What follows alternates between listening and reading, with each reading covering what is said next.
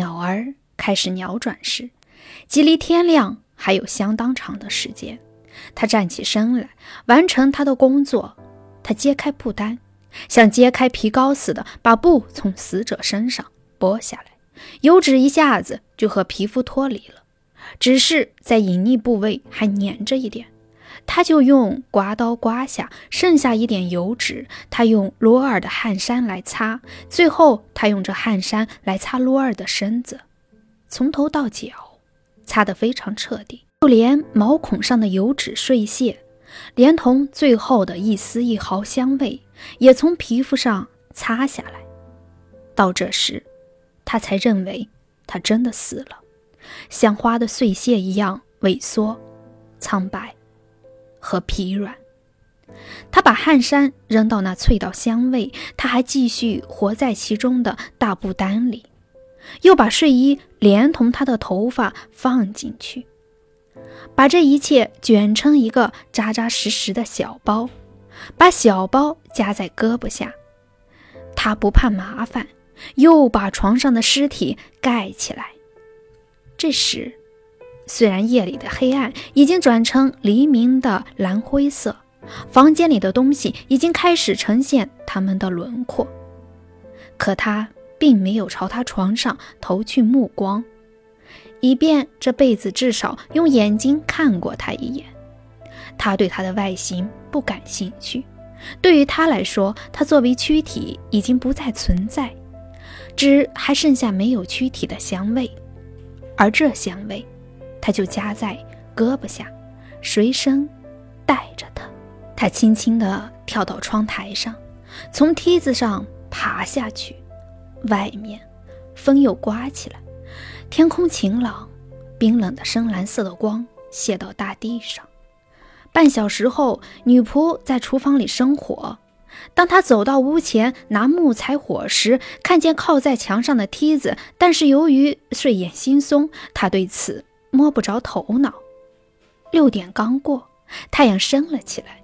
这巨大和金红色的太阳是从乐兰群岛两个岛屿之间的海里升起来的。天上没有一丝云彩，一个晴朗的春日开始了。李西斯的房间朝西，他是在七点醒过来的。几个月来，他第一次睡了个好觉。并且与他的习惯相反，又躺了一刻钟之久，在床上懒洋洋地舒展四肢，高兴地叹着气，仔细听着从厨房传来的悦耳的嘈杂声。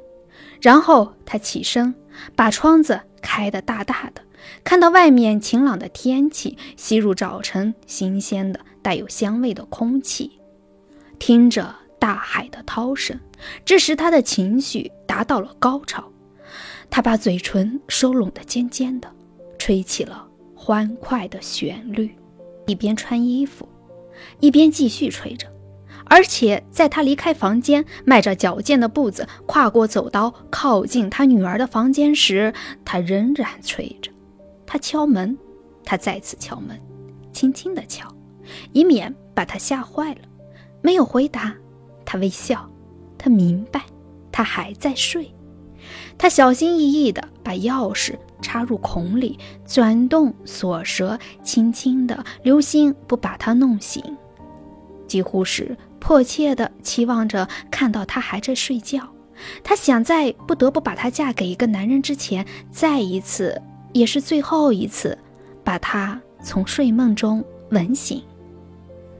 门开了，他走进房间，阳光照到他的整个脸上。房间犹如装满了熠熠发光的银子，一切都放射出光芒。他痛得不得不把眼睛闭了一会儿。当他又睁开眼睛时，看到罗尔躺在床上，身子赤裸，死了，头发被剃光，全身白极了，情况。